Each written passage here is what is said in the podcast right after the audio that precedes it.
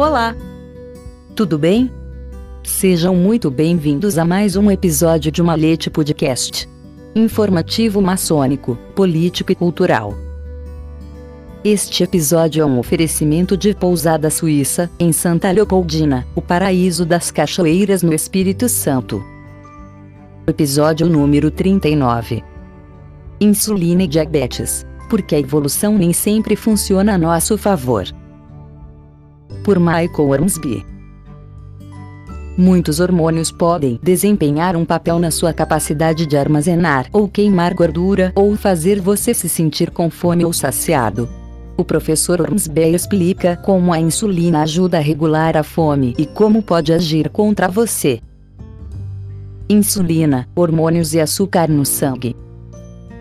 A insulina é um dos hormônios mais comumente conhecidos devido à enorme prevalência de diabetes em todo o mundo.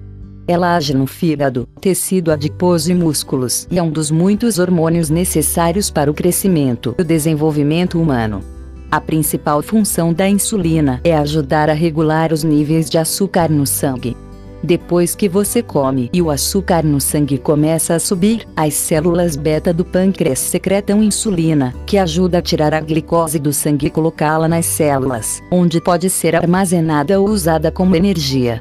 Ao mesmo tempo, a insulina libera sinais para o cérebro de que você está alimentado.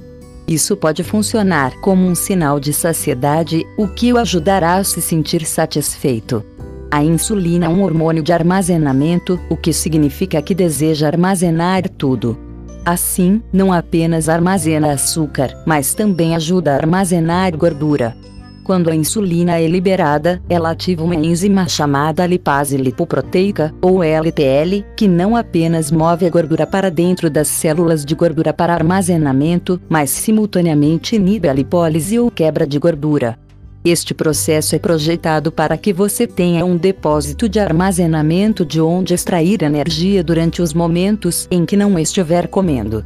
Falando em termos evolutivos, os seres humanos nem sempre podiam simplesmente entrar em um supermercado e comprar comida quando estavam com fome. Então, ele realmente atua como um mecanismo de proteção ou sobrevivência. Como os carboidratos afetam a fome. A insulina também tem outra função, pode aumentar sua capacidade de adicionar massa muscular. Isso ocorre porque a absorção de glicose estimulada pela insulina nas células musculares também aumenta a síntese de proteínas musculares, aumentando o transporte de aminoácidos para os músculos. Assim, quando a insulina é liberada, você basicamente entra no modo de armazenamento em vez do modo de queima e desativa a sua capacidade de usar a gordura como combustível. Agora, vamos considerar isso em relação ao que você come. Refeições muito ricas em carboidratos tendem a elevar os níveis de insulina ao nível mais alto. Além disso, o índice glicêmico, ou a quantidade relativa que um alimento aumenta seu nível de glicose no sangue, pode prever sua resposta à insulina. Quanto maior o índice glicêmico do carboidrato, mais ele aumentará a insulina. Este aumento agudo da insulina é normal e realmente não é um problema. Seu corpo lida com isso, e então a glicose no sangue e a insulina voltarão a concentrações mais baixas. No entanto, se você bombardeia constantemente seu sistema com sobrecargas de refeições ricas em carboidratos, sua produção de insulina sempre será alta.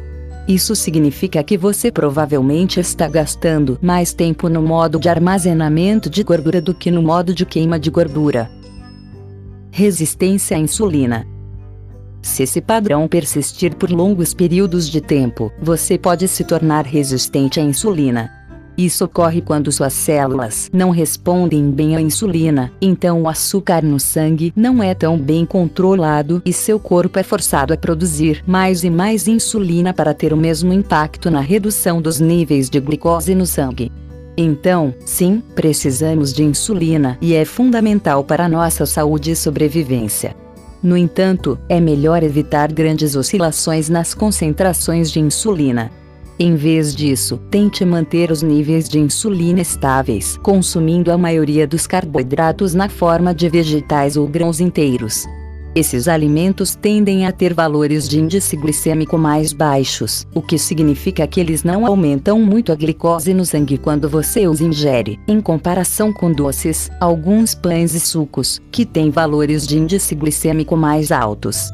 Proteína e gordura também podem influenciar a insulina, mas não na mesma medida que os carboidratos. Portanto, pode ser benéfico pensar em construir sua refeição típica primeiro como proteína, depois como gorduras e vegetais de boa qualidade e, em seguida, outros carboidratos de baixo índice glicêmico.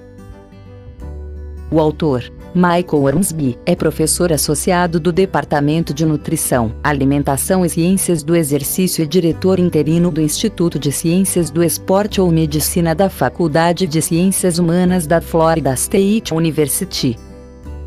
Edição: Luiz Sérgio Castro.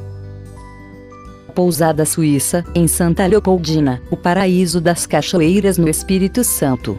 Faça sua reserva pelo WhatsApp 27 99293 50 46. Até o próximo episódio de Malete Podcast.